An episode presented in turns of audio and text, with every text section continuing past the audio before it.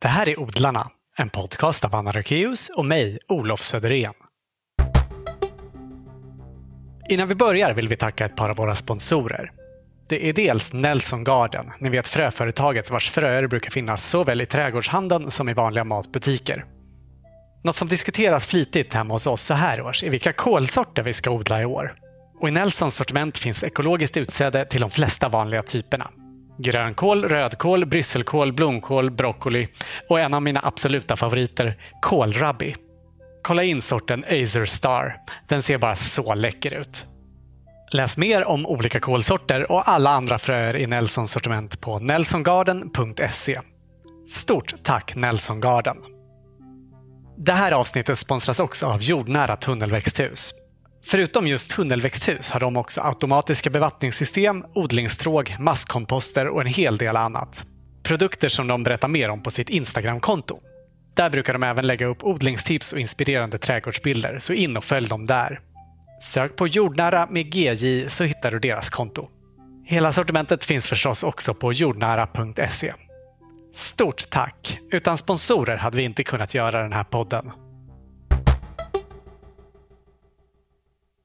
Håkan Wallander är professor i markbiologi vid Lunds universitet. Han har forskat om jord i flera decennier, framförallt om mykorrhizasvampar, det vill säga svampar vars hyfer växer in i och samarbetar med växternas rötter. Vilken betydelse den här fascinerande symbiosen har för våra växter och vad som kan hjälpa respektive stjälpa dessa viktiga organismer är ett par av de saker vi avhandlar i den här intervjun som vi spelade in på länk mellan Göteborg och Lund den 15 mars. Varsågoda, här är Håkan Wallander.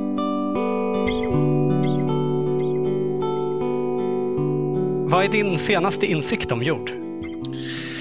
Ja, det är nog egentligen att eh, det här svampmycelet som eh, finns i marken, att det spelar väldigt stor roll för att bygga upp mullen i marken. Det, det har man inte förstått innan riktigt. Man tänker sig mer att det är blad och grenar och kvistar och, och så vidare som bryts ner och, och bildar jord. Men och det gör de ju förstås, men det här svampmycelet spelar mycket större roll än man tror. Okej. Okay. Och det beror mycket på att det, det, bild, det finns inte så mycket där vid varje tillfälle, men det bildas väldigt snabbt och dör väldigt snabbt. Så det är en väldigt, väldigt snabb omsättning på det här mycelet och det gör att det byggs upp okay. mull i marken med tiden. Och det tror jag är jätteviktigt med ny kunskap. Ja. Alltså, går det att säga något om hur stor volym som kan produceras på en viss tid eller så?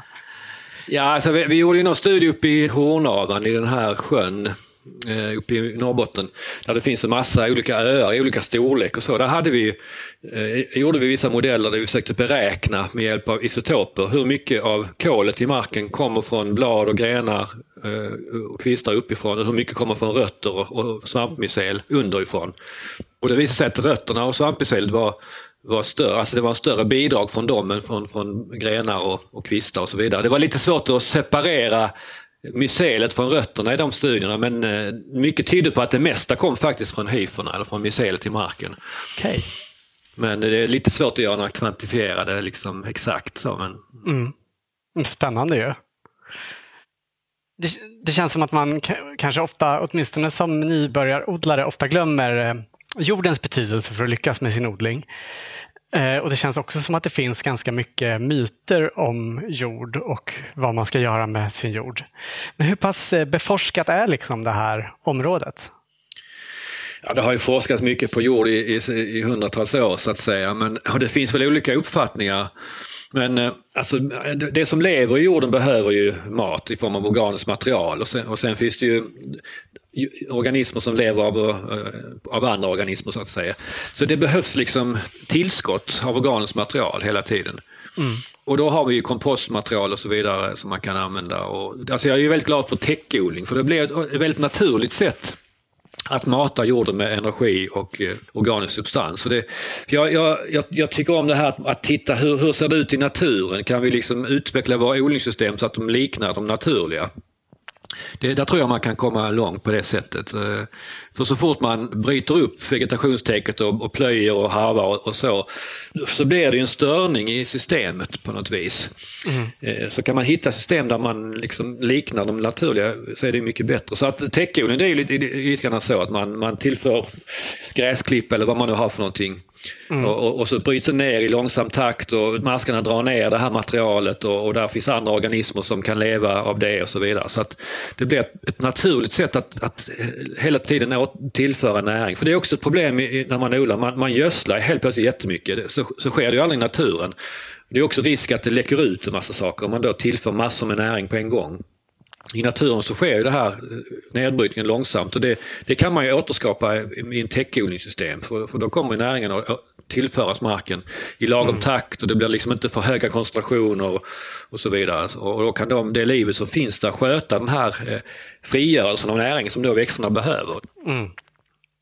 Vi ska återkomma lite längre fram till hur man ska behandla och inte behandla sin jord. Men vad är jord enligt din definition? Eller finns det liksom någon vetenskaplig definition? Ja, man pratar ju ibland om jordmån och jordart. Så. Eh, och när jag tänker på jord, tänker jag på jordmånen. Jordarten är ju det som, eh, eh som kommer från det minerogena eh, berggrundsmaterialet så att säga som har eh, finfördelats med glaciärer eller hur det nu har börjat. Eh, alltså sand och lerpartiklar och så vidare. Men sen när det då kommer växter dit och, och börjar växa och bilda organiskt material som, som förmultnar Eh, så bildas jordmånen och det är det jag kallar jorden. Och då ingår ju de här mineralpartiklarna och det här organiska materialet och sen allt liv som finns i jorden. Det behövs ju eh, de här organismerna för att det ska kunna bli en jordmån. Och sen är det ju andra faktorer är viktiga som eh, klimat och så. Har, man en Bor man i ett regnigt område så, så kommer den här jordmånsbildningen gå mycket fortare för att då vittrar ju de här mineralerna sönder fortare. Mm. Så det är många faktorer som påverkar den här processen kan man säga. Men det, men det, är, det är liksom mineralpartiklarna och det organiska materialet och allt liv där. Och sen är det ju en annan viktig sak är ju att kanske hälften av jorden är håligheter. Det beror på vad det är för jord i och för sig, men att det finns massa kanaler och porer och håligheter, det är ju där organismerna finns. Och det är där också vattnet finns och luften finns. Och får man en för kompakt jord så att de här håligheterna blir, eh, blir en mindre del, då, då blir det mycket svårare att växa i den för att då finns det liksom inte eh, luft och syre och vatten i tillräcklig grad och så vidare och inte utrymme för, för de som lever där. Så håligheterna är också en viktig grej som man kanske inte tänker på att hälften av jorden är, är håligheter som är vatten eller luft eller gasfyllda. Vilka är de viktigaste typerna av organismer som brukar finnas i jord? Ja, det är klart, det beror kanske på vem man pratar med. men, men jag, på något, jag håller ju på med svampar mest och bakterier, så, men det är ju ändå på något den processen att, att frigöra näringen från det organiska materialet som ändå får sägas vara den viktigaste processen. För att om det skulle upphöra, då skulle allting stanna av. Då skulle det inte kunna växa någonting längre. Så, så, så, bakterier och svampar som då bryter ner det organiska och frigör kväve, fosfor och kalium och allt vad som behövs. Det är ju viktigt. Sen det finns ju väldigt många olika typer av, av svampar till exempel. Ja. Eh, så det här vi pratar om nu det är ju nedbrytarsvampar. Sen finns det ju svampar som lever i symbios med växterna och det finns patogena svampar, sjukdomsalstrande svampar och allt möjligt. Det finns mycket att prata om där. Men, eh, men jag, Väldigt spännande. Jag, ja, men det är spännande också det här med att bakterier och svampar är väldigt olika typer av organismer. Svamparna kan ju breda ut sitt mycel i marken och kanske då klara sig i mycket mer tuffa miljöer på ett sätt. För att man, man tänker sig om det är lite ont om näring eh, och ett svampmycel kanske hittar kväve på ett ställe och, och eh, energi och kolhydrater på ett annat. Då kan de ju ta upp de här ämnena på de här olika ställena och sen fördela det i mycelet och, och växa på. Är man en bakterie och hamnar på ett ställe där det inte finns någon näring, då kan man inte göra någonting. Och hamnar man på ett ställe där det bara finns kväve kan man inte heller göra någonting för att då finns det kanske ingen energi. De, de är beroende av att ha allt allting på plats. Mm. Så är man liksom i en näringsrik miljö som ett ja, reningsverk eller avloppsledningar där det kommer näring hela tiden, då är det ju, kan bakterierna vara jättesnabba och föröka sig och, mm. och, och, bryta ner saker fort. Så. Men, men i, ett, i en skogssystem till exempel som är mycket mer eh, magert och så, där har ju svamparna ett enormt företräde. Så att eh, det är intressant med de här olika strategierna som de här grupperna har, som ändå jobbar med samma sak, nämligen att frigöra näring från den organiska substansen. Ja. Eh, det fokuseras ju ganska ofta på lite större organismer som finns i jorden, som maskar och, mm. och annat. Kan man liksom använda dem som en indikation om man ser att det finns mycket mask till exempel? Är det, är det ett tydligt tecken på att jorden mår bra? Det tycker jag absolut det är. Dagmaska är en jättebra indikator. För att eh, dels, eh, alltså finns det mask eh, så, så, finns det organiskt material eh, som de kan leva av. Och nytt färskt material. Och det, det tyder på att det finns mycket näring, och, även för andra organismer sen. Eh, och eh, maskarna är också väldigt bra på att göra eh, en bra struktur i marken, att de med sina gångar kan vatten tränga ner och, och det kan bli luftigare. Med, och, det här. och det är många som lever i de här gångarna när de har övergivits av maskarna och så vidare. Så jag tycker det är en jättebra indikator på att på att det är en näringsrik och högproducerande jord. Så att säga. Sen beror det lite grann på vad, vad, är det, vad menas med en bra jord. Det beror på vilka det är som växer där. För vissa växter är det kanske katastrof att om det finns mask för de kanske är anpassade till torra miljöer och så vidare. Så att det, mm. det beror lite grann på. Men om man tänker just på växter vi odlar framförallt för att äta. Ja, just det. Då tycker jag att dagmaskar... Jag, jag hörde någon som sa att får man upp tre dagmaskar på ett spadtag så då är, det, då är det en bra jord. Får man upp ännu fler så är det super. Men får man inte upp någon alls då, då ska man börja tänka på att tillföra mer kompost och mer organiskt material. Det mm. tror jag är en ganska bra tumregel. Ja, bra tips. Många köper ju också jord på säck för att ha i krukor och så. Eh, vad, vad består den av och kan man kalla den för jord? Ja, ja, jag köper ju också sån jord, men jag är inte, jag är inte förtjust i den. Eh, och det beror framförallt på att det är mest torv som finns i den jorden. Och torv är ju en egentligen fossil, eh, ett fossilt bränsle så att säga. Det ska, det ska ju helst ligga kvar i marken. Så fort man bryter torven så kommer den att börja brytas ner och återgå till atmosfären i form av koldioxid. Och det är ju, så det är ju nästan lika dåligt som att elda olja att odla i torv. Och, och faktum är egentligen att mycket av morötsodlingen i Sverige görs ju på sådana här gamla torvjordar som då bryts ner när man brukar den jorden. Okay. Det finns ju bilder på, på, där man ser att marknivån har sjunkit flera meter när man har odlat på den här typen av, av jordar. Okej, för att, att eh, torven bryts ner och jorden bara försvinner helt enkelt? Ja, precis. För att är det blött som i en torvmosse då, då är det inget syre då, och då bryts det inte ner. Men så fort man eh, dränerar en kromos eller att man bryter torven så luften kommer till och då kan den börja brytas ner och då försvinner den upp som koldioxid. Så att det är mycket bättre om man kan göra sin egen jord och ha sin egen kompost och så vidare. Men det, det, det är en utmaning förstås att eh, göra tillräckligt mycket jord så att man kan bli självförsörjande på det. Jag har ju en, jag har en svampodlare i Torna-Hälsa där jag bor som, mm. som eh, odlar, ja, han odlar massa svamp men det är mest champinjoner förstås. Så det är, det är ju hästgödsel då som, som svampen har fått växa på. Och det är perfekt material för att då har ju det här materi- eh, ja, gödseln och halmen i gödseln och så vidare brutits ner och blivit eh, väldigt jordlikt. Och det kan man ju sen kanske späda ut med lite sand och sådär så man får mm, lite mer eh, ja, späda ut näringshalten lite och få kanske en bra struktur. Så mm. att har man möjlighet att, att få sånt material då är det ju mycket bättre än att köpa vanlig påsjord. Ja. Vi brukar ha i, i, våra krukor en eh, blandning av bokashi och eh, sandig jord som vi har tagit utifrån. Mm. Eh, just för att slippa den här påsjorden. Finns det liksom eh, några förutsättningar för liv i en sån jord? Alltså, vi kan se att det finns en del hoppstjärtar till exempel. Men vad svampar och annat mikroliv för förutsättningar? Jo, det tror jag har ganska bra förutsättningar. För med bokashin är ju, det har ju organiskt material så att säga. Och den, har ju, den är ju lite mer fermenterad eh, så att säga. Det är en fermentation som är fermentationsbakterier med. Men när, när, den, när den väl kommer ut och blir exponerad för luft så kommer ju svamparna bli mycket mer betydelsefulla där. För de har inte varit så, så viktiga i själva bokashi-processen. Men, men, så fort eh, den blir exponerad för, för luft så kommer svamparna att utvecklas väldigt mycket där. Så mm. det, det, tror jag finns bra förutsättningar för mikroliv. Det, det är fascinerande. Jag har inte provat bokashi själv men det många är, verkar ju väldigt nöjda med det. Men det, det, måste ju på något vis gå mycket långsammare den här nedbrytningsprocessen i själva bokashi-hinken eftersom det sker under syrefria förhållanden. Men, men sen jag kan tänka mig när den väl kommer ut så går det fort att, att bryta ner den och frigöra näringen från den. Ja, när man väl sätter, gräver ner i jorden eller blandar det med jord sen så tar det ju bara ett par tre veckor innan det mesta är nedbrutet. Det är klart vissa större grejer som stora skal och kärnor, så där kan det finnas lite rester kvar. Men i stort sett så är det mesta mm. nedbrutet Ja, på bara några veckor. Bra sätt att, att integrera den med jorden på ett snabbt sätt. Att det sker den här förberedelsen i bokashi-processen och sen så, så går det lättare för svampar och, bakterier när de väl kommer ut än vad det hade gjort om man hade tillfört den direkt så att säga. Mm. Ja, jag måste nu prova det där bokashi faktiskt. Ja. Det är väldigt smidigt, eh, inte minst för oss som bor i lägenhet och inte har möjlighet att ha en kökskompost ute. Nej, just det, det, det är sant. Mm.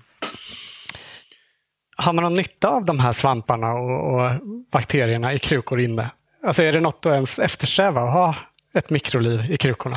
Ja, det tycker jag absolut. Jag menar, eh, man vill ju ha näringen så att säga. Så att eh, om, om, om man nu tillsätter bokashi, om man, alternativet är att man tillsätter konstgödsel då, som är där man har lö, eller, eller substral eller vad det är, alltså en växtnäring. Då får ju växterna sin, eh, sin näring ändå. Men det här blir ju ett sätt att, att låta den naturliga processen uh, leverera näringen till växten istället.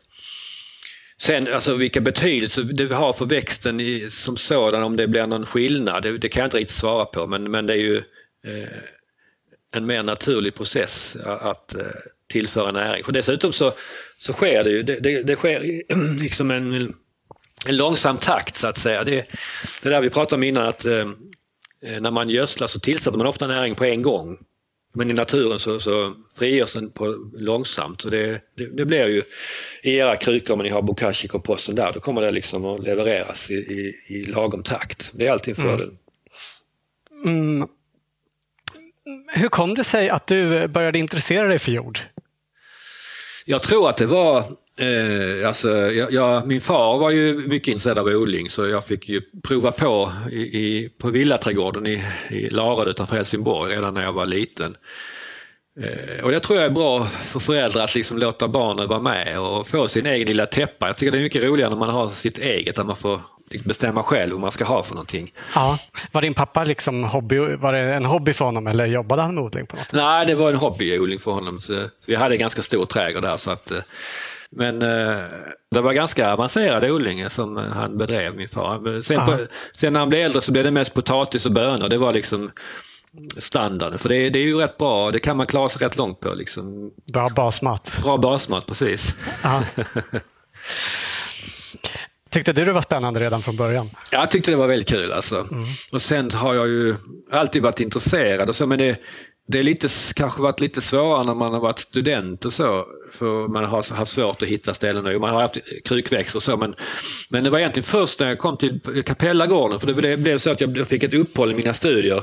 Jag var ute och reste och så vidare. Och då anmälde jag mig till den här kursen på, på Kapellagården på Öland. Trädgårdskursen där.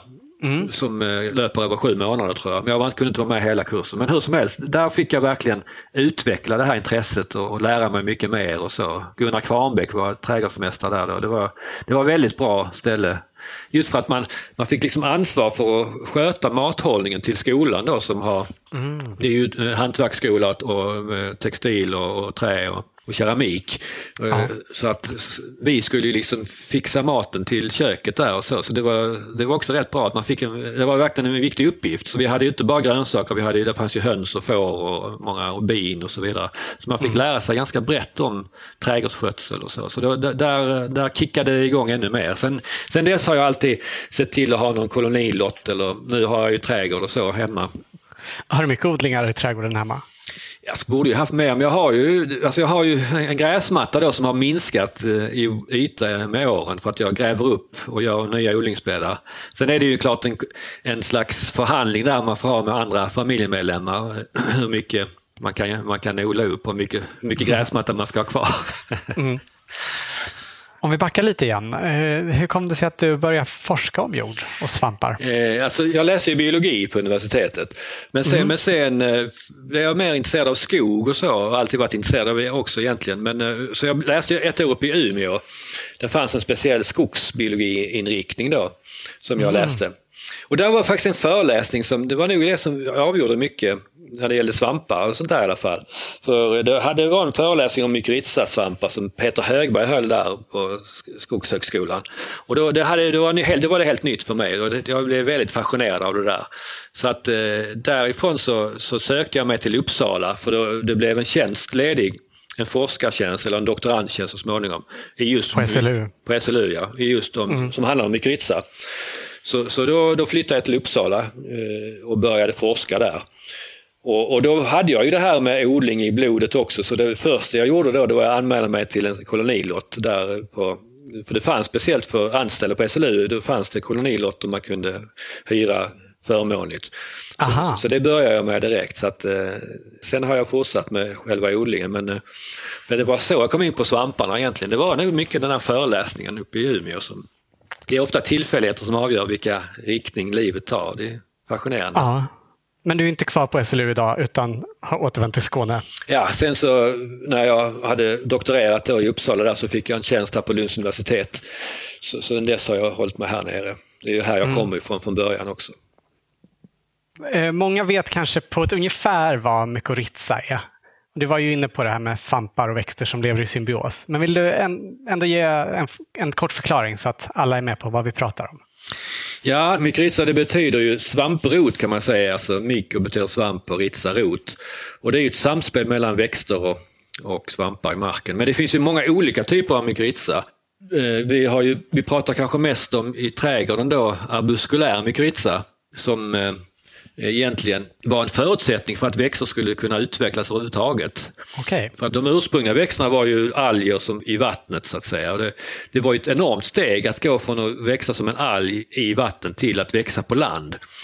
Så det var redan där i vattnet så, så hittade svampen och de här algerna sig varandra. Man kallar dem algsvampar också, de här mykorrhizasvamparna som bildar arbuskulär mykorrhiza. Så att eh, det blev liksom en evolution där till att de här strandnära växterna kunde så småningom evolvera så att de kunde komma upp på land. Och det var ju framförallt ett ämne som var svårt att komma åt. Det var fosforn. Eh, för den, det, fosfor ligger väldigt hårt bundet i marken eller i jorden. Och, men men i, i havet så, så, finns det ju löst i, i, havsvattnet så där kunde man komma åt det liksom när man växte mm. som alger. Men, mm. men det var ett stort steg att kunna eh, få, få upp tillräckligt med fosfor när man, när man skulle eh, evolvera till en växt. Och de här svamparna är då väldigt bra på att ta upp just fosfor.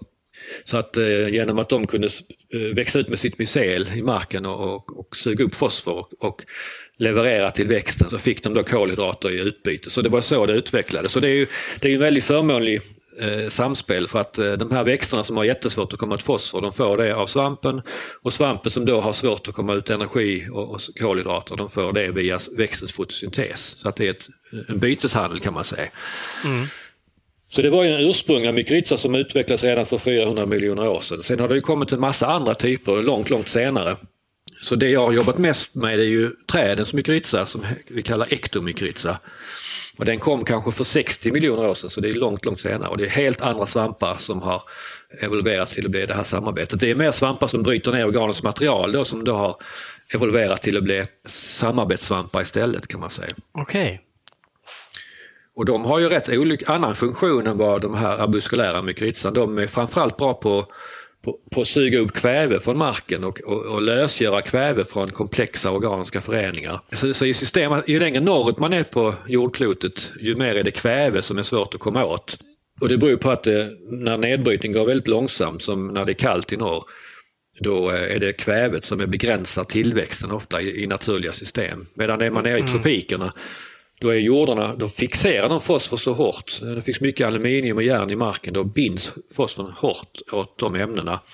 Och där är det ofta då fosfor som är det begränsande ämnet. Så är man i tropikerna och på savannen så är det den här muskulära mykorrhizan som dominerar. Men är man uppe i, i boreala skogen eller i, på tundran då är det den här ektomykorrhizan. Det finns ytterligare andra mykorrhizor. Så, så ljungväxterna har sin speciella mykorrhiza och orkidéerna har sin speciella mykorrhiza.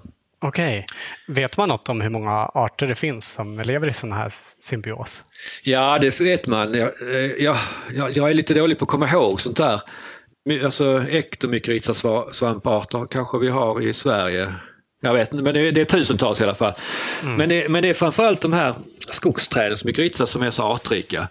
När, när, vi pratar om arbuskulära så är det inte alls lika många arter som finns hos dem, så de är mycket färre. Okej. Okay. Och bland de här som eh, växer ihop med eh, träd, där ingår väl också många av de eh, svampar vi äter som, som matsvampar? Precis, ja. Så det är alla Karl Johan och kantareller och kremlor och risker. Och... Mm.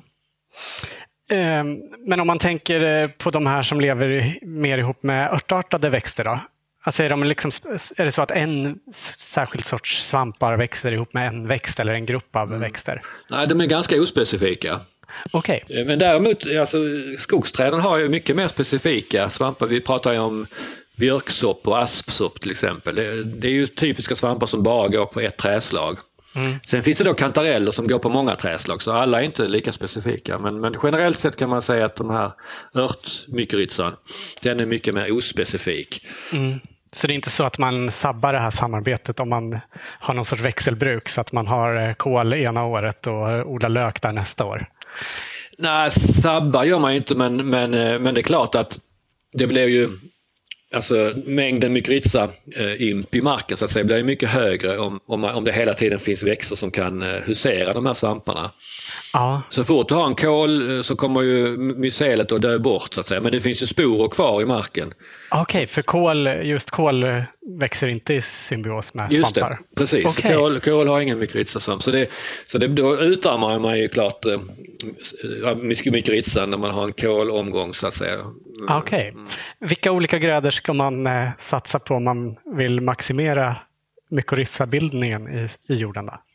Ja, lök är ju bra som du sa, för det, vet, det ser man ju när man tar upp en lök. Det är inte så, så, så mycket rötter man ser. De är ganska grova rötterna, så det kan man ha som en tumregel. Är det en växt som har mycket finförgrenade rötter, då, är de, då klarar de sig nog ganska bra utan mykorrhiza, som många gräs till exempel. Mm. Men har du växter som har ganska grova rötter, då är det ofta eh, tecken på att de, de har svampar istället som gör grovjobbet, som lök till exempel. Ja. Men sen finns det vissa gräs som majs till exempel, de har ganska mycket mykorrhiza. Det är de här gräsen som har C4-fotosyntes. Det, det finns ju olika sorters fotosyntes.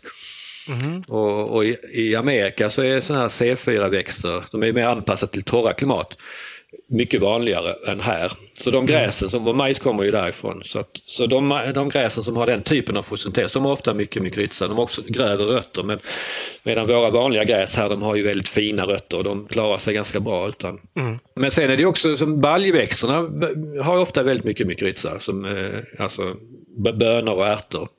Ja. Och det beror också på att de behöver rätt mycket fosfor eh, för den här, även för den här kvävefixeringen. Så de har lite större fosforbehov så det gör att de är mer beroende av, av mykorrhizan. För det är ofta för fosforupptaget man, de behöver mykorrhizan. Så det är också jättebra att odla. Hur är det med rot, eh, rotgrönsaker? Jo, de har också mykorrhiza, morötter till exempel och sådär. Mm. Det finns ju sådana här odlingssystem, man är, det är svårt att odla mykorrhiza, de här mykorrhizan. Man kan inte odla den på, på en petriskål som man kan med många andra svampar. Så det finns ett system som någon har utvecklat där man odlar rötter bara från morot. Mm. Alltså det är transformerade rötter så att säga och, och då kan man kolonisera dem med mykorrhiza så man kan göra studier på laboratoriet då. För att det, ska man göra massa detaljerade studier så är det väldigt bra om man kan odla dem på ett enkelt sätt. Men det har alltid varit ett problem med, med den här örtmykorrhizan eller barbuskulära mykorrhizan. Många av de här ektomykorrhizasvamparna är mycket lättare att odla och man kan studera många processer i dem lättare. Okay. Men många tycker ändå det är viktigt att ha ett växelbruk för att liksom undvika sjukdomar i jorden och så. Men borde man planera sin odling så att man i en del bara varvar växter som är mykorrhizabildande och i en annan del varvar växter som inte bildar mykorrhiza? Alltså jag är väldigt förtjust i växelbruk. Mm. Och jag tror också på det här du säger att man, man undviker att sjukdomar ansamlas och så vidare. Och när en mykorrhiza får en bra möjlighet att utvecklas så bildar de mycket sporer. Och de här sporerna är väldigt eh, toleranta, alltså de, kan ju leva, de klarar sig väldigt lång tid i marken. Det är väldigt okay. stora sporer jämfört med andra svampsporer. Tjockskaliga saker liksom, så de, de, kan klara sig länge. Så att jag tror inte det är ett problem att man, man kör med lök och får upp en massa sporer i marken och sen kör man kol, då kommer de här sporerna överleva tills nästa gröda. Mm. Så att eh, jag tror inte man ska göra någon sån uppdelning mellan mykorrhiza och inte mykorrhiza, utan det är bättre att man... Bättre att varva dem. Ja, det gör och... inget om man bryter ett, ett år eller ett par. Nej, så, och, det är bra att ha, ha man kvävefixerare i den här växtföljden för då, då bygger man upp mykorrhizan samtidigt som man bygger upp kvävet i marken. Det är ju väldigt bra. Ja. Um, finns det växter som är helt och hållet beroende av mykorrhiza? Ja, absolut. De flesta, många är ju det. Men sen sen på vad man menar. För många av de här kan man ju ändå odla på laboratoriet. För att det är ju framförallt näringen de behöver. Ja. Så att om man då odlar dem på, på laboratoriet eller ja, i ett växthus med mycket näring, då, då klarar de sig ju bra. Men i, i naturliga system klarar de sig kanske inte för att de blir utkonkurrerade. Så det, då är det ju mer en eh, Alltså det är inte fysiologiskt så att de inte klarar sig utan svampen men i naturligt system så blir de utkonkurrerade. Men sen finns det ju faktiskt en grupp av, av växter som verkligen är helt beroende av svamparna och det är de här mykoheterotrofa växterna. Som, jag vet inte om ni har hört talas om dem? Nej. Nej, det är ju Vilka? ja, tallört till exempel. Jag känner till tallört. Det är en växt som växer nära tallar och det, den är helt klorofyllös. Det är liksom en vit eh, växt som kommer upp ur, som ett mystiskt väsen ur under, underjorden. Spännande. Ja, det är en väldigt spännande växt och, och den, eh, den är förbunden med samma mykorrhizasvampmycel som tallen. Ja. Så den, den är inte bara får alltså, kväve, fosfor och kalium från svampen, den får även kolet. Så tallen matar den här växten med, med kolhydrater. Så den har liksom snyltat in sig lite grann på tallens fotosyntes, så slipper den själv ha någon fotosyntes. Ah, ja. Och den eh, är ju, klarar sig inte alls utan att ha utan svampens hjälp så att säga. Nej. Det finns ju andra sådana klorofyllösa växter. Som, men det är en del av dem är snyltrötter som, som då växer in i rötterna på, på andra växter. Så då är det inte en svamp som är emellan. Men just tallörten, då är det svampmycelet som förbinder tallen med tallörten. Så det finns Ja. lite olika varianter på sådana klorofyllösa växter. Men om de flesta växter då går att odla eh, utan mykorrhiza, typ i, i hydroponiska system, finns det liksom ändå fördelar med att odla dem i jord där det finns mykorrhizasvampar?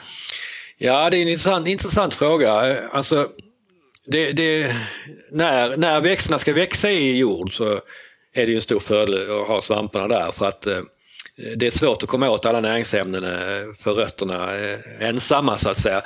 Och, så det, och det går liksom inte att vi skulle ersätta, menar, ska vi producera mat till, till alla jordens befolkning så kan man inte göra det i, i hydroponiska odlingar. Så att vi behöver ju verkligen svamparna när det växer i jord. Men, eh, men eh, jag skulle inte, jag skulle kunna, alltså det går ju lika bra att odla i hydroponisk odling som, som i jord för många växter. Så det är inte så att de får upp något ämne som inte de kan få upp av svamparnas hjälp och så vidare. Eh, så att, men jag har ändå en känsla av att det, det, det är lättare att få balans i systemet om man har jord. Liksom.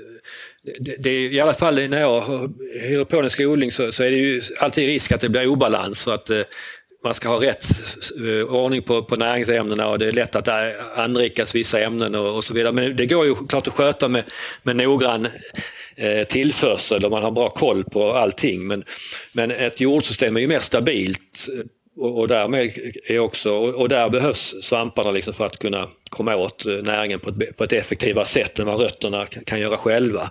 Så att eh, det finns inget principiellt problem eh, eller skillnad men, men jag tror att det blir ett stabilare system när man har jord och när man har mykorrhizasvampar som är med i bilden.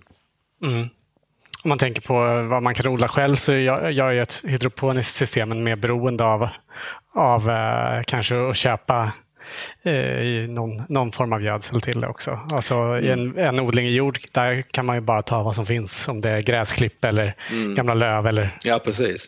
Ehm, Men svamparna hjälper ju då till, som du sa, att eh, förse växterna med eh, till exempel fosfor som finns bundet i mineraliska partiklar i jorden.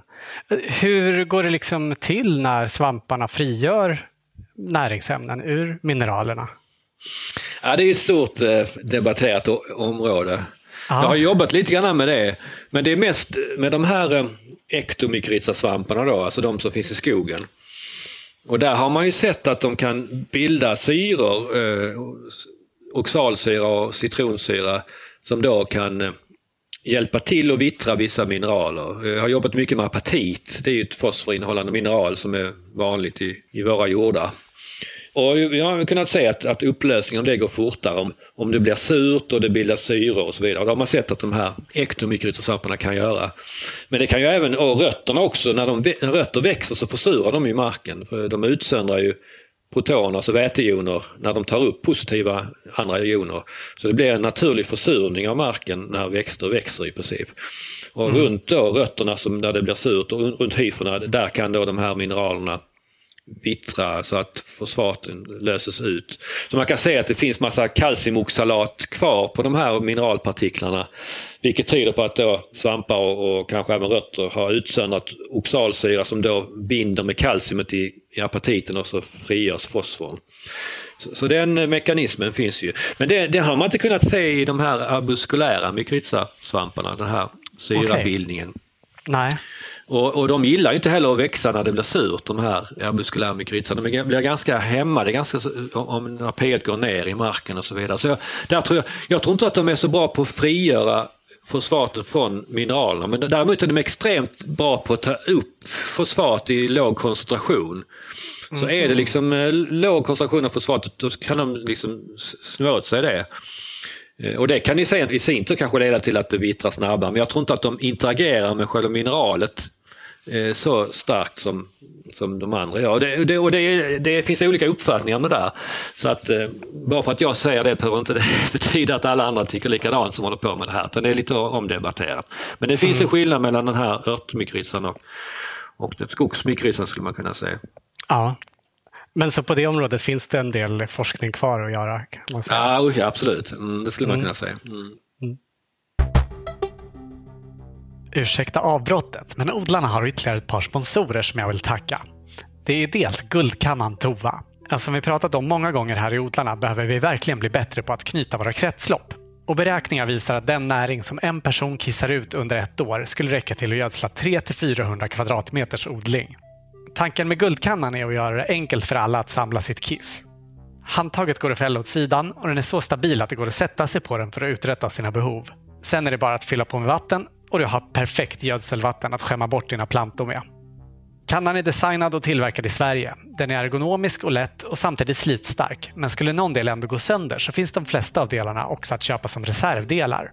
Läs mer och beställ på guldkannan.se. Tack Guldkannan Tova! Vi är också glada att återigen kunna berätta att vi har ett samarbete med Repamera. Ni vet de som erbjuder smidig och prisvärd lagning av kläder, väskor och skor över postorder. Det är ju så att man gör en stor insats för miljön om man väljer att laga istället för att köpa nytt. Och därför vill vi ge alla våra lyssnare ett erbjudande. Uppge rabattkoden ODLARNA15 så får du 15% rabatt. Och beställer gör du på repamera.se. Odlarna15 alltså. Jag kan också passa på att tipsa om att du som lyssnar på Odlarna just nu har möjlighet att köpa boken Spenatistan, odling och självhushåll för lägenhetsbor för 150 kronor inklusive frakt.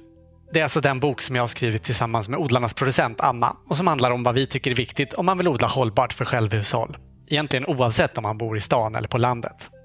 Vi skriver bland annat om hur vi behandlar jorden, vilka grödor som kan ge bra avkastning trots liten arbetsinsats och hur vi lagrar vår skörd. Gå in på order.spenatistan.se och fyll i formuläret så kommer boken som ett brev på posten. Hur mycket näringsämnen kan det finnas bundet i de här mineraliska partiklarna? Alltså jag tänker i en naturlig skog till exempel, där faller ju förr eller senare träden omkull och barre och löv rasar ner hela tiden. Så att näringen går ju runt som ett kretslopp. Mm. Men eh, på en äng så har man ju traditionellt sett hela tiden tagit hö, gett till djuren eh, som vars näring man sedan har använt då på, på åkern. Och idag så är det många som kanske tar gräsklipp från gräsmattan och använder till täckodling. Och då tar man ju hela tiden näring från en plats och lägger den på en annan plats. Alltså hur länge kan man hålla på så utan att eh, det slutar växa på ängen eller i gräsmattan? Jag tror man kan göra det väldigt lång tid. Alltså för grejen är lite grann att de här växterna på ängen de är ju anpassade till när det är lite näring. Det finns ju olika sätt att eh, man kan spara på, man, man, kan bilda mycket biomassa per fosforenhet så att säga. Och sen mm. är det ofta så fort det blir lite mer näring, då är det vissa arter som växer på som bara den och konkurrerar ut då, de här andra. Så många växter är anpassade till att växa under näringsfattiga förhållanden. Så att eh, om man nu vill ha en biologisk mångfald så ska man ju inte vara rädd för det du säger utan det är ofta, då gynnar man ju ofta mångfalden för att eh, då kommer de här som är bra på att klara sig när det är magert. Och det kommer mm. inte ta slut helt och hållet. Alltså det, så, så länge det, det, finns mineraler kvar i marken, och det finns det ju så att säga, så kommer det ju finnas näring. Men det blir mer och mer ont om det kanske då kommer eh, Men, men ska man producera någonting, eh, eh, vill man liksom producera grönsaker eller, eller skog eller någonting sånt där, då är det en annan sak. För det diskuteras mycket i skogsbruket att man, man tar ju ut barr och grenar, grot som man säger, grenar och toppar mycket mm. mer nu för att ersätta fossila bränslen och, och motarbeta klimatförändringarna. Men, och, och, då för man ju bort mycket näring. Mm. Eh, speciellt när man tar bort barren, för där innehåller, de innehåller mest näring som kväve, fosfor och kalium. Så bäst är ju om man, om man kan skaka loss barren först innan man tar ut det här och bara elda kvistar och grenar. Så, men det är i praktiken ganska svårt. Så det kom, det, man för ut en massa näring på det sättet. Och där är man lite orolig om man gör det för länge eller för många gånger och då, då, skulle man kunna få mycket sämre, det är inte så att det kommer sluta växa skog, men, men skogen kommer växa sämre. Och, och det får ju konsekvenser både för skogsägaren och klimatet så att säga. Mm. Så, så, där kan man, får man ju börja tänka på sådana saker. Då, då tror jag det är så att i, i vissa marker så är det, den risken mycket större, för, för där är det kanske naturligt näringsfattigare. Mm. Mm. Men om man tänker sig en äng då som kanske mår bra av att man tar eh, bort näring därifrån eller ja. då, den biologiska mångfalden ökar. Pratar vi liksom om miljoner år innan det börjar bli så näringsfattigt att inget kan växa där? Alltså det, på, alltså det, som är, det som är problem det är ju ofta kvävet, alltså, att, att det slutar växa för det blir lite, för, lite kväve. Men det är ju snarare så att vi, vi tillför ju massa kväve genom våra utsläpp. Så jag tror man gör en, en, en insats verkligen att eh, ta bort eh, gräsklippet och slottern från ängen Eh, för att eh, det, det tillförs hela tiden kväve genom, eh, ja, genom att göra jordbruk och ammoniakavdunstningar och, och, och, trafik och så vidare. Kväveoxider. Så att om man inte tar bort det så är det risk att, att ängen försvinner. Även om man inte gödslar den så att säga så kommer vi föroreningar att gödsla den så mycket. Och att det skulle bli så ont om något mineralnäringsämne i marken låter ju osannolikt. Utan det är ofta kväve, kväve finns inte i mineralerna, det är ju viktigt att, att tänka på det. Så att Eh, det är ofta kväve som är den knepiga ämnet att upprätthålla en hög produktion, vare sig det gäller grönsaksodlingen eller i skogen eller vad det är. Mm. För att den finns ju inte i, den, i, i marken utan den måste tillföras via gödsel eller via kvävfixering. Mm. I flera tidigare avsnitt så har vi varit inne på näringens kretslopp och att det är ohållbart så som man gör i dagens storskaliga jordbruk. Att man i princip tar in konstgödsel i ena änden och så spolar vi ut avloppsslam i andra änden som ofta är så förorenat att det är olämpligt att använda som gödsel. Och i det ekologiska så tar man till viss mån in djurgödsel från konventionellt jordbruk som då i sin tur är beroende av konstgödsel. Eh, kort sagt så skulle vi väl behöva bli mycket bättre på att sluta mm. våra kretslopp.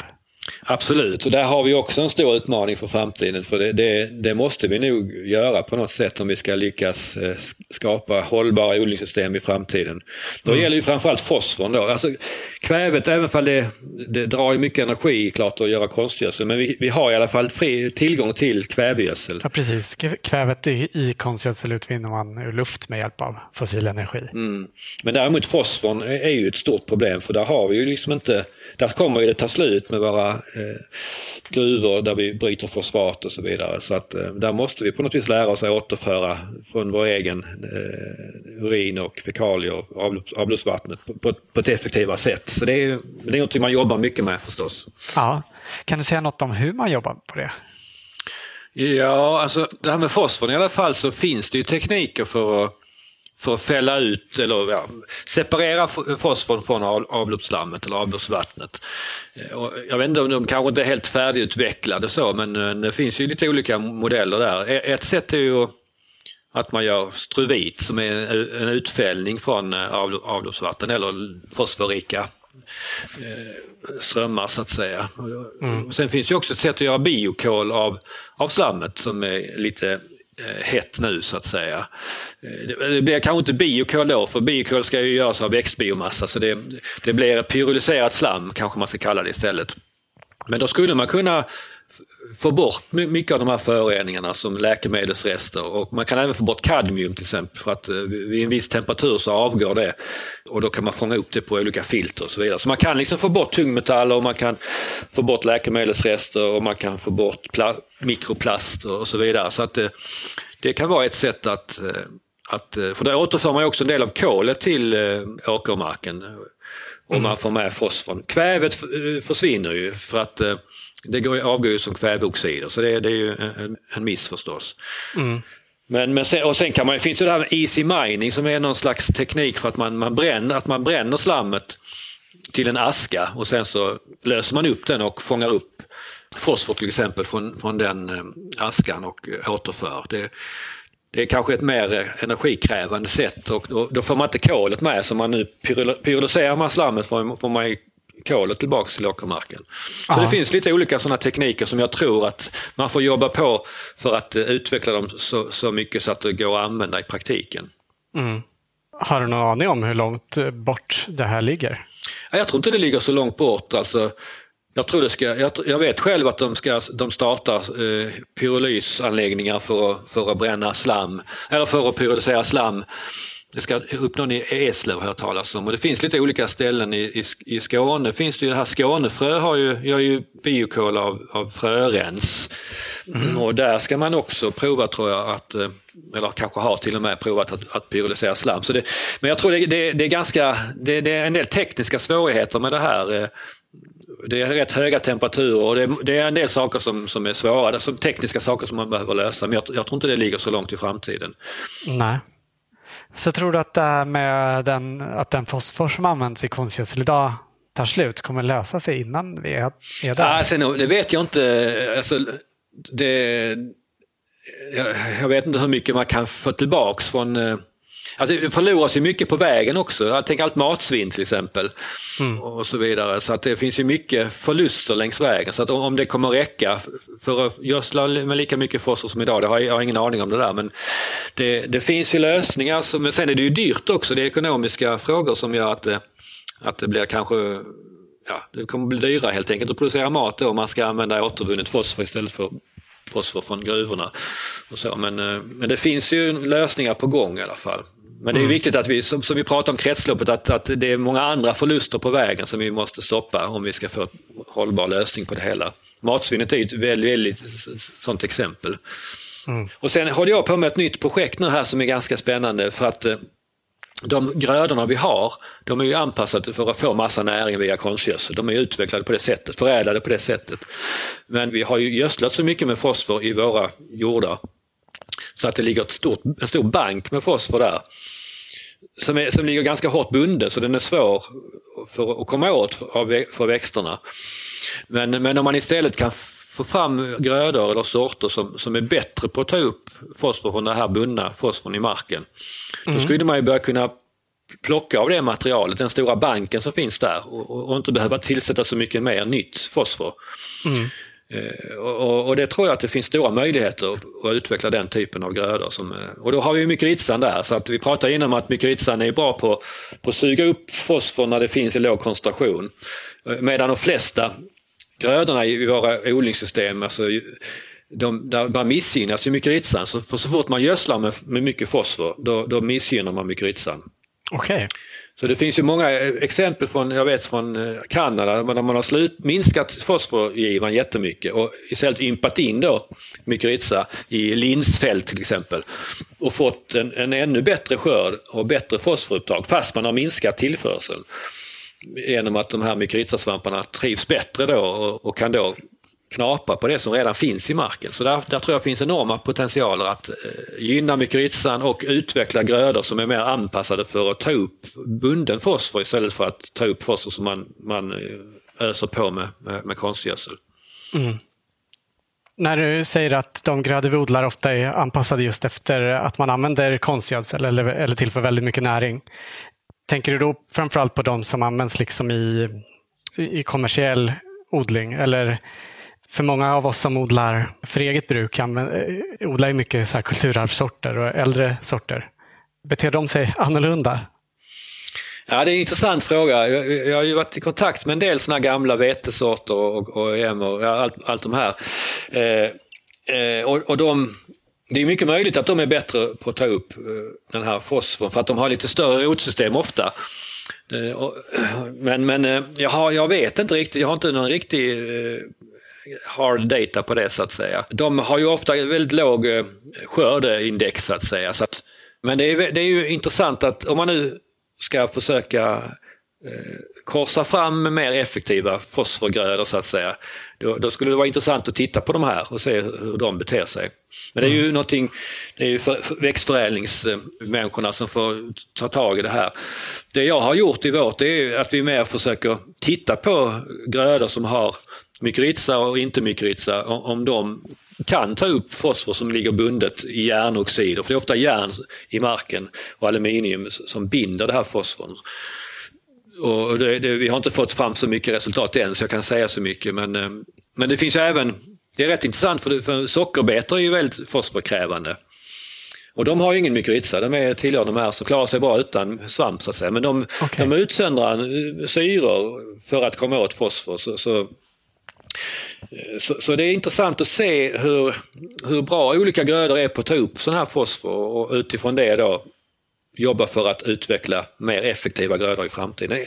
En sak som jag har jobbat med det är den här Kernsa, den här eh, perenna vetet som har utvecklats i Kansas i, i USA. Och det är ju ett gräsart som är perenn så att säga men, men som har använts mycket som eh, foderväxt. Men eh, mm. man, man, har förädlat den nu för att få fram korn som går att använda som vetekorn så att säga. Mm. Och, och kommit en bra bit på väg där. Det är ju ändå fortfarande långt ifrån eh, att man får lika mycket skörd som på ett vetefält. Men där jämför vi dem, och, och, för de har enorma rotsystem, jättedjupa och omfattande rotsystem. Så, så där skulle det vara intressant att se, är de bättre på att ta upp fosfor från, som ligger bunden i marken jämfört med vanligt vete, vanligt höstvete? Det, det, sådana studier gör vi nu. Vi, har, vi, har inte, vi vet inte riktigt resultatet men det, det är också intressant att jämföra perenna grödor med annuella om vi ska få effektivare system. Ja. Det, det, det tycker jag är spännande. Det finns mm. ju mycket som händer där. Men det är svårt också för det finns ju inga sådana här jordbruksföretag eh, som, som, vill, som vill utveckla perenna grödor. Det är värdelöst för dem. De kan inte sälja några frön eller någonting. Man säljer frön en gång sen kan man odla samma växt i, i hur länge som helst, eller tiotals år. Mm. Så, så, det är ju någonting som utvecklas mer icke-kommersiellt så att säga. Så att, eh, mm. Men det är en jätteintressant eh, utveckling där tycker jag. Ja, det är ju ganska i ropet med just eh, perenna grödor och, och det pratas mycket om agroforestry eh, där man ju också kan kombinera ettåriga grödor och ha kanske rader eller alléer av träd emellan och, och så. Är det en del av lösningen tror du? Det tror jag absolut. Jag tycker det är en jättebra idé. Och det är också något som togs upp i den här statliga offentliga utredningen hur vi ska komma till en mer klimatpositiv framtid. Där är ju agroforestry en del Eh, för att binda mer kol i marken och även i träd och buskar. Då, och, så. Så att, eh, och just att man, eh, det här erosionsproblemet som, som jag vurmar mycket för att undvika, det kan man ju också eh, minska väldigt mycket om man har alléer med träd och man blandar in perenna grödor och perenna buskar så att säga. Så det finns många, många fördelar med, med agroforestry. Sen vet jag inte hur, hur, det, hur, det kanske ändå blir en liten del av, av det totala eh, odlingsbygden sådär kan, kan jag tänka mig. Men eh, det, ja, jag, jag tycker det är, att det finns mycket positivt med agroforestry. Mm. Apropå det med perenna grödor så vet vi att du också har ett nytt eget odlingsprojekt på gång, att bygga upp en skogsträdgård. Ja, just det. Mm. Det, en, eh, det, var en, en, idé som kläcktes i julas när familjen var samlad. Eh, och, och, vi, ska, ja, det var kul att göra någonting tillsammans och sådär. Och, och, jag har ju varit uppe där i Stjärnsund hos Filip Weiss till exempel och, och Annevi Sjöberg och även i Holma i, i, utanför Hör. Mm. Och Esbjörn Wandt har visat mig skogsträdgården där så jag har ju varit i kontakt med skogsträdgårdar ganska länge. Eller sett och pratat med folk och så och mm. läst böcker om det. Och sådär. Men nu tänker jag att det skulle kunna vara kul att göra något eget. Men det krävs lite mark så det har ju varit, eh, den här, min villaträdgård har liksom inte riktigt räckt till för det. Men, men, så började jag prata med lite folk i bygden där och, och det var en, en man i, i byn som hade arrenderat mark för att driva eh, getter. Såna gamla lantrasgetter då, så han hade arrenderat av en eh, markägare utanför byn här. Då fick, fick jag tanken, man kanske ska höra om jag kan få arrendera lite mark för att anlägga en skogsträdgård. Så det har jag börjat diskutera nu med den här markägaren. Och vi, vi funderar på vad som skulle vara lämpligt och så vidare. Och det finns ju hur mycket som helst när det gäller valnötssorter och hasselnötssorter som, och äkta kastanjer. Det finns massor med människor runt om i landet som är, som är jätteintresserade av det här. Det är jättekul. Så jag har redan kommit i kontakt med massa folk och diskuterat vad jag ska ha för valnötssorter och vilka hassel, hasselnötter jag ska ha och så vidare. Och, och så så vi, det är ju liksom i tankestadiet än så länge men eh, jag tror det kan vara ett jättekul projekt. För det finns just den där idén att man skapar liksom ett naturligt ekosystem med då nyttiga växter. Det, det, det tilltalar mig väldigt mycket. Mm. Och det där att man, man ser hur, hur ser det ut i naturen, kan vi bygga upp någonting som fungerar så man då kan få eh, skörda massa saker från. Och att alla växterna har en slags funktion. Och en del kanske är viktiga för, för att gynna bördigheten genom kvävefixering eller kanske luckra marken och, och bilda mullrik jord och så vidare. Att, och det finns ju hur mycket växter som helst då att välja bland och, och så. Så att det, det, finns mycket att lära sig och, mycket att skapa och, och så. Så det, det, är jättekul. Det är härligt om man träffar andra som är lika gal, galet intresserade av det. Det är jätteroligt att prata om saker. Och så. Mm. Det finns hur många som helst. Ju. Ja. Och i en skogsträdgård så är ju tanken att man inte ska då behöva tillföra någon gödsel utifrån utan att eh, man ska ha kvävefixerande växter och eh, växter med djupa rötter som tar upp näring från de lägre jordlagren och så. Ja, precis. Och det är klart, man, man skördar väl inte lika mycket som från ett grönsaksland. Så det, det handlar ju hela tiden om, om balansen där, tillförsel och utförsel så att säga. Så att, eh, jag kanske, jag kanske kommer eh, använda lite av den här champinjonkomposten eh, för att bygga på näring från början och så. Så att man får en bra start. Liksom. Får en bra start, ja. Mm. Mm. Eh, du har ju varit inne på det eh, flera gånger. Men det är ju något som det ofta pratas mycket om, hur man gynnar eller missgynnar jorden och eh, mikrolivet i jorden. Mm. Så vi tänkte att vi ändå ska sammanfatta några saker utifrån liksom, mikrolivets och framförallt svamparnas perspektiv. Om vi börjar med plöjning, hur mm. påverkar det svampar och annat, annat mikroliv? Det här mykorrhiza-samspelet vi pratade om, det förstörs ju klart av plöjning. Eh, och sen du har... sa ju att sporerna mm. finns ofta ja. kvar i jorden. Jo, det är ju så att... Eh, att Förstörs de?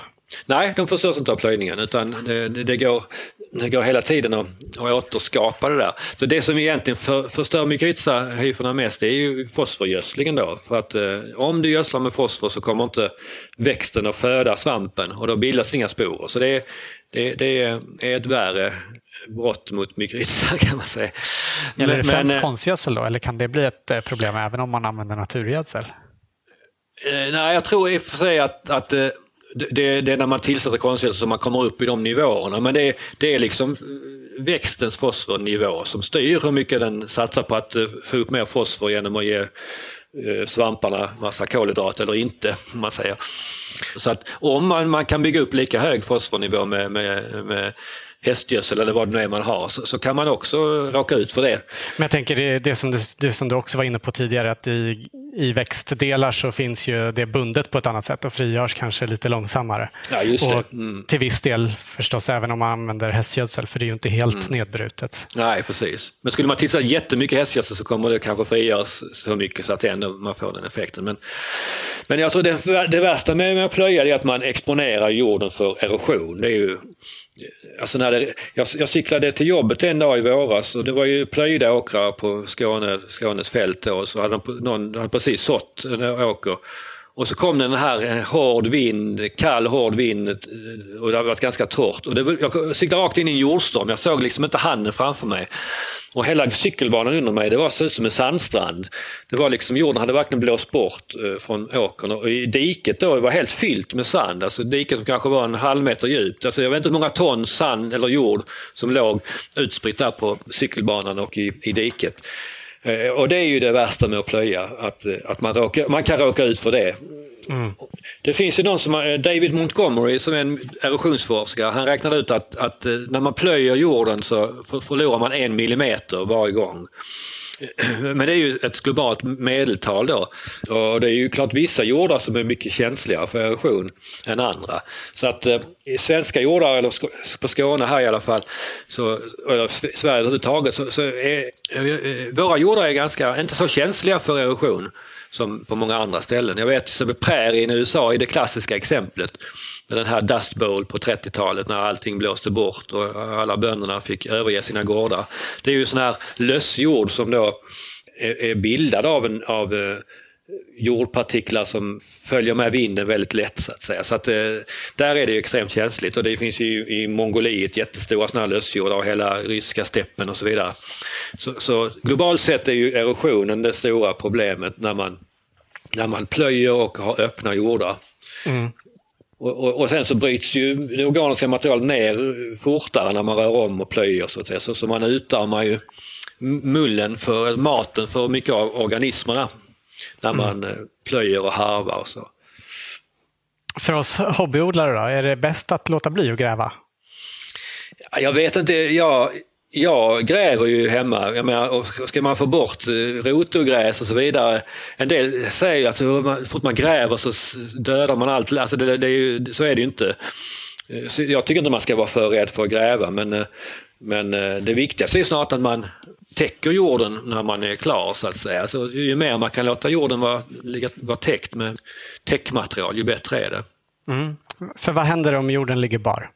Ja, då får vi det här att de här aggregaten då, jordaggregaten som är, då har ju de här mineralpartiklarna klibbat ihop sig med organiska eh, organisk substans och det är ofta svampar och bakterier som är viktiga för den processen. De bildar en massa eh, limämnen och klibbiga ämnen som gör att det klibbar ihop. Liksom. Och, mm. och, och när, när de här olika aggregaten klibbar ihop så, så bildas en, en struktur som, som, gör att det finns en massa håligheter och gångar och kanaler och så. Så det är liksom slags byggstenar i jorden som är viktiga för att det ska bara finnas plats för allt liv som finns där. Men, men när jorden lämnas bar och det kommer regndroppar så slås de här sönder. Eh, och man kan göra det ganska kul försök om man, eh, det finns på, på Youtube och så vidare. Där man tar en jordklump från en åker som plöjs ofta och lägger den i en nätkorg i vatten. Alltså man kan ha en, en bägare med vatten och så någon slags korg som, som man sänker ner den här klumpen i, i vattnet. Då kan man se att ganska fort så börjar den falla sönder och vattnet blir alldeles brunfärgat när, när de här eh, partiklarna går isär och, och så dispergerar och, och, så vidare. Men har man då från en mer perenn eh, jord eller perenn eh, vegetation, alltså typ en gräsmark, där man då har hela tiden svampar och bakterier som hjälper till att kliva ihop de här aggregaten och göra det stabilt. Lägger man ner en sån jordklump i samma vatten så kommer den att ligga där intakt. Och det tar väldigt lång tid innan den, om den börjar lösas upp och så vidare. Så att det, hela systemet blir mycket känsligare när man då har exponerat det så. Och, och när då regn och vind kommer så, så slås de här aggregaten sönder och, och, då kan liksom partiklarna som är, som är vindburna så att säga kan blåsa iväg. Så det är inte hela jordaggregaten som blåser iväg utan när de slås sönder så är det de här finare partiklarna som då lätt fångas av vinden som blåser bort. Så det, så det var ju liksom inte jord som var under mig på cykelbanan utan det var ju finmo eller vad det nu var som då mm. är, är det här som är lättflyktigast av mineralpartiklarna som då lätt fångas av vinden. Så det, man, då har ju de här aggregaten separerat och, och de, det har blåst iväg då det som vinden kan fånga. Mm. Mer som ett fint damm liksom. Ja, precis. Hur påverkas svampar och annat eh, mikroliv av bekämpningsmedel? Ja, det beror ju på klart vad det är för bekämpningsmedel. Klart, sprutar man fungicider, alltså svampdödande medel, då kommer ju svamparna i marken och eh, påverkas av det, negativt av det. Ja, för det använder man ju då för att motverka svampsjukdomar på själva grödorna. Men ja, precis. det hamnar ner i jorden också. Det hamnar ner i jorden också. Sen är det ju klart så att menar, när man använder bekämpningsmedel och dödar ogräset, så det är många organismer som lever av, av de, just det ogräset som också kommer dö då så att säga. Så dels kan man ju eh, Många bekämpningsmedel som går på insekter dödar ju många andra insekter som man inte vill döda. Men man förstår ju även eh, liksom husrummet för många organismer när man tar död på alla ogräsen så att säga. Så att eh, man utarmar ju mångfalden på, på många plan när man använder bekämpningsmedel.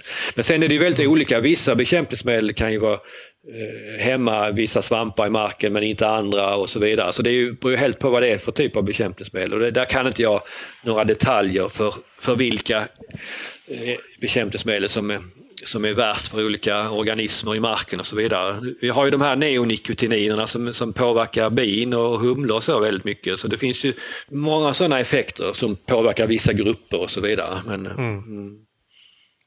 Mm. Markpackning var du lite inne på det här att det är viktigt att ha eh, mycket luft eller mycket hålrum i jorden. Hur påverkas mikrolivet av när jorden blir hoptryckt?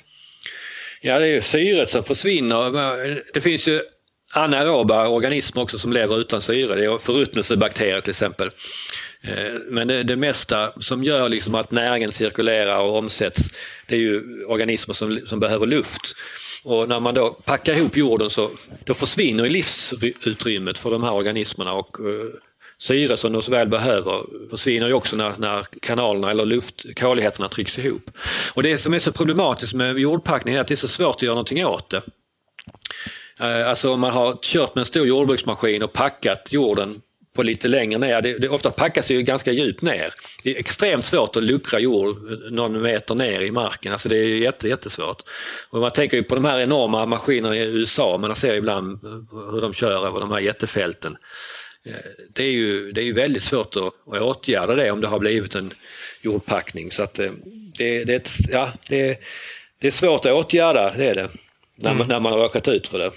Det är ju lättare i trädgården om man nu har tryckt ihop jorden för mycket. Man kan ju luckra så att säga. Men, eh, men, men eh, det stora problemet är ju på, på de här stora fälten. Ja. Och om man då vill skämma bort eh, de goda svamparna och annat mikroliv i jorden. Är det alltid mycket organiskt material som är lösningen då? Ja, det, men grejen är faktiskt en grej som jag kanske inte sagt något om. vi gjorde något försök med, vi skulle gynna de här mykorrhizasvamparna i, eh, mm. Det var i Tunisien. Eh, vi hade ett, ett erosionsprojekt där. Vi, vi skulle liksom få se om vi kunde minska erosionsrisken genom att gynna de här mykorrhizasvamparna. Då tillsatte vi olika typer av organiskt material. Dels var det torvbaserat och jag tror vi hade någon halmbaserat och vi hade då kompost gjort av akaciakvistar och, och blad. Lite olika sådana här. Eh, och det visade sig att det var väldigt stor skillnad på vilket material vi tillförde. Okay.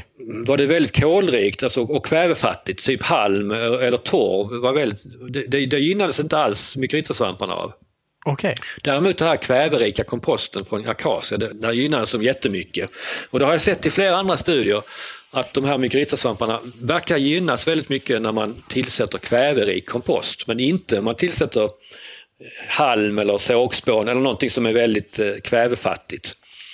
Och jag kan inte riktigt förklara varför, för, det, för de är ju inte, egentligen inte ute efter kvävet, eh, de här mykorrhizasvamparna. Alltså i alla fall de som vi har i, i trädgården och på jordbruket. Men det är någonting som gör att det blir en, en gynnsam miljö.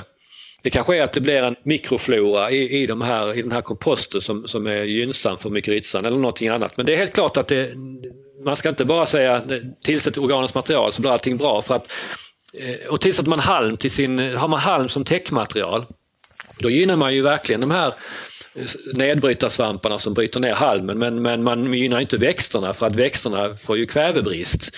Mm. För halmen är så kvävefattig så, så de här svamparna suger ju upp all kväve som finns i jorden nedanför för att kunna bryta ner halmen. Och de, de gynnas ju jättemycket men, men ska man plantera någonting där så väx, kommer det inte växa särskilt bra.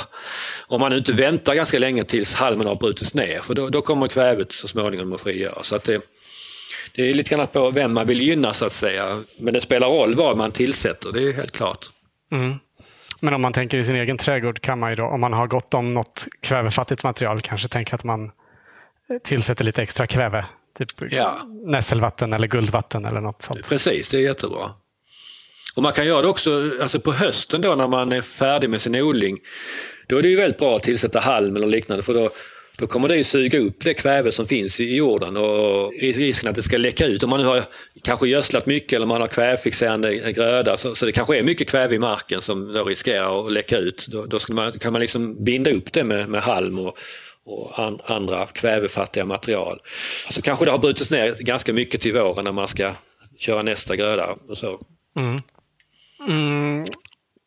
Du har jobbat med en massa spännande forskningsprojekt eh, runt om i världen. Du nämnde att du har varit i Tunisien och vi vet att du också har varit i, i Nepal.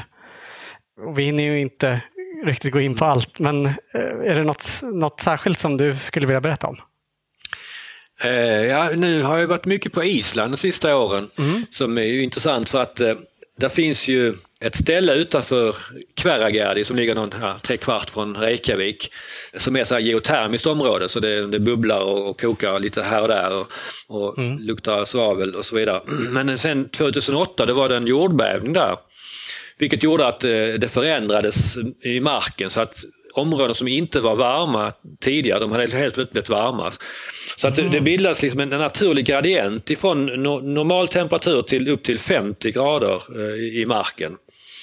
Eh, och både, det hände både i en skog, eh, det var en liten plantering, det finns inte så mycket skog på Island, men det var en, en sittgarganplantering, också en, en gräsmark. Och det helt plötsligt då uppstod liksom ett experiment som naturen hade gjort åt oss forskare. Mm. För att, eh, vi, vill ju, vi vill ju undersöka vad händer när marken värms upp med de klimatförändringarna. Vad händer med kolet? Kommer det liksom pysa ut och, och, och göra att det blir ännu värre klimatförändringar, ännu mer koldioxid i atmosfären? Eller kommer det leda till att eh, det växer bättre så att eh, växterna suger upp mer koldioxid och bromsar den här utvecklingen? Det är ju sån, mycket sån forskning bedrivs ju. Och då gör man på olika sätt, man värmer upp eh, genom med, med att lägga kablar i marken och så vidare. Men här helt plötsligt kunde man följa allt ifrån normal temperatur till jättevarmt. Eh, och det är ju extremt svårt att göra något sådant experiment eh, artificiellt, att man skulle lägga kablar i marken som värmer upp i olika nivåer och så vidare. Så, att, så vi kunde helt plötsligt kunna titta på det här med tröskeleffekter, för det är ofta så, det pratas ju mycket om det i klimatförändringarna, att, att om vi når en viss nivå så hela systemet eh, ja, skälper över ända så att säga. Det, det pratas så mycket om det här med metanet i permafrosten i Arktis. Om den börjar tina, permafrosten, då kommer vi helt plötsligt få jättemycket metan på en gång och då, då går vi över sådana tröskelvärde. Mm. Men här på Island kunde vi titta på det. Alltså, händer det någonting eh, vid någon specifik temperatur i marken som, som gör att hela systemet ändrar sig drastiskt. Så det blir ju väldigt intressant det var ju, och det är massa forskare som då har anmält sitt intresse för att studera olika saker i den här jorden och i den här eh, gräsmarken och den här skogen. Så den här gruppen av forskare växer från år till år och vi har möte varje år och, och diskutera vad har vi kommit fram till och så vidare och, försöka förstå då vad som händer. Nu kanske vi håller oss mellan 10 och 15 graders uppvärmning när det blir 50 grader då dör ju allt, äh, träden och gräset och alltihopa. Så, så, men det är ju ett, ett, jätteintressant intervall att se eh, vad händer i marken när, när, om man kontinuerligt värmer upp till den här nivån. Och sen finns det dessutom, det är jätteintressant här, för det finns dessutom ett område som har varit uppvärmt under många hundra år så det har skett någon liknande eh, jordbävning kanske. Så, så, där har det kanske varit, vi vet inte exakt, men det är säkert 500 år som det har varit uppvärmt i en likadan gradient. Så där har ju organismerna fått lång tid på sig att vänja sig vid den här uppvärmningen. Men, men den från 2008, det vet vi, då har det blivit en drastisk förändring, en störning. Och så studerar vi studerar massa olika saker då i, i marken. En del tittar på hur mycket kol finns kvar och hur, hur beter sig svamparna, hur sker gasflödena mellan mark och, och atmosfär och hur växer växterna och hur, vad gör hoppstjärtarna och, och vad händer med kvävet, rinner det ut och, och så vidare. Så det finns jättemånga spännande saker. Och, och, om man ska ta någonting där så verkar det som att, att kolet försvinner ganska snabbt från, från marken och det, det, går, det går ganska fort, liksom. på kanske fem, tio år så, så har jag kommer inte ihåg hur mycket, men 30-40 procent förlorats. Och sen, men sen stabiliserade sig, sen har det liksom varit konstant. Så i det här området som, som har varit uppvärmt länge, där, den har nått en, en ny eh, steady state så att säga. Ja, en ny balans. En ny balans, ja precis. Och vi kunde se, jag vet inte om vi kan kalla det en tröskeleffekt, men någonting hände med de här jordaggregaten som jag pratade om innan. För, för när det kom upp kanske till fem grader uppvärmning, då började de liksom gå sönder, de här aggregaten.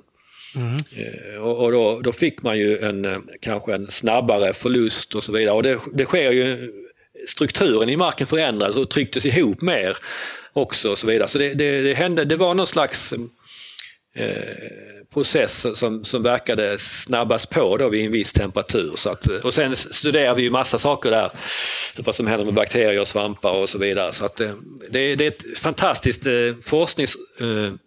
alltså ett naturligt e-, experiment som vi forskare kunnat utnyttja. Då. Så det, det är kul att se också hur, hur många forskare som eh, fattar vilken unik tillfällighet vi har och då kan komma samman och, och studera. Så det har varit kanske det, det mest spännande de sista åren här. Ja. Sen måste man ändå tänka på att detta är inte det, det, detta är liksom inte någon riktig simulering av vad som kommer hända med när, när jorden värms upp. För att eh, det är ju framförallt atmosfären som värms upp och så, och, och så kommer jorden också värmas upp lite grann. Men mm. här är det ju jorden framförallt som värms upp och, och, vi får inte någon högre temperaturökning i luften ovanför att tala om. Så, att, så, så det, det gäller att inte liksom dra slutsatser om, om framtidens klimat. Eh, men, men vi, vi, kommer ju lära oss vad som händer i marken och hur organismerna anpassar sig när det värms upp. Så. så. det finns svar på många frågor men inte på alla. Så det gäller att veta vad man får svar på. Man säger. Ja, spännande. Vi har en liten tradition i det här programmet att vi alltid brukar avsluta med att låta vår medverkande ge sitt bästa odlingstips. Har du något sånt att dela med dig av? Eh, jag har ju pratat mycket om, om eh, täckodling och så. Och eh, men, och, och, och maskarnas roll. Alltså det är, mycket, men det, det där, jag tycker det där är rätt bra att om man inte hittar några maskar i sin odlingsbädd, då, då, då, måste, då bör man göra någonting åt det. Och, och det bästa är ju då att tillsätta organiskt material och, och kanske det behöver inte bara vara komposterat, det kan även vara färskt material som löv och annat, och, alltså blad som inte är nedbrutna. Det behöver inte vara kompost, det kan vara liksom rått material så att säga. Och, mm. Och sen, lite för maskarna att tugga på. Ja, precis. Och sen eh, är det ju väldigt, just det, det kan ju faktiskt, det där med, jag pratar om svampkomposten då som jag får av svampodlaren här. Det, det är faktiskt ett bra tips även för trädgårdsodlare att odla svamp och, och kombinera det med, med grönsaksodling. Mm. För man kan ju odla champinjoner och ostroskivling och allt möjligt. Det finns ju massa sådana kit man kan köpa. Mm. Och det blir ett väldigt bra material, jordförbättringsmaterial. För då har liksom materialet eh, transformerats av svamparna och, och, svamparna de innehåller ju mycket kväve. Deras cellväggar innehåller kitin som innehåller mycket kväve och det bryts ner långsamt sen så att det kommer liksom leverera kväve i lagom takt sen till till växterna när man använder det här eh, materialet som svamparna har, har vuxit på. Så att eh, kombinera svampodlingen med grönsaksodling, det är, det är nog mitt tips. Ja, det är ett bra tips. Får man eh, massa god svamp på köpet. Precis. du, tack så jättemycket för att du tog dig tid för oss. Det var väldigt spännande att höra på dig. Tack själv, vad trevligt att vara med.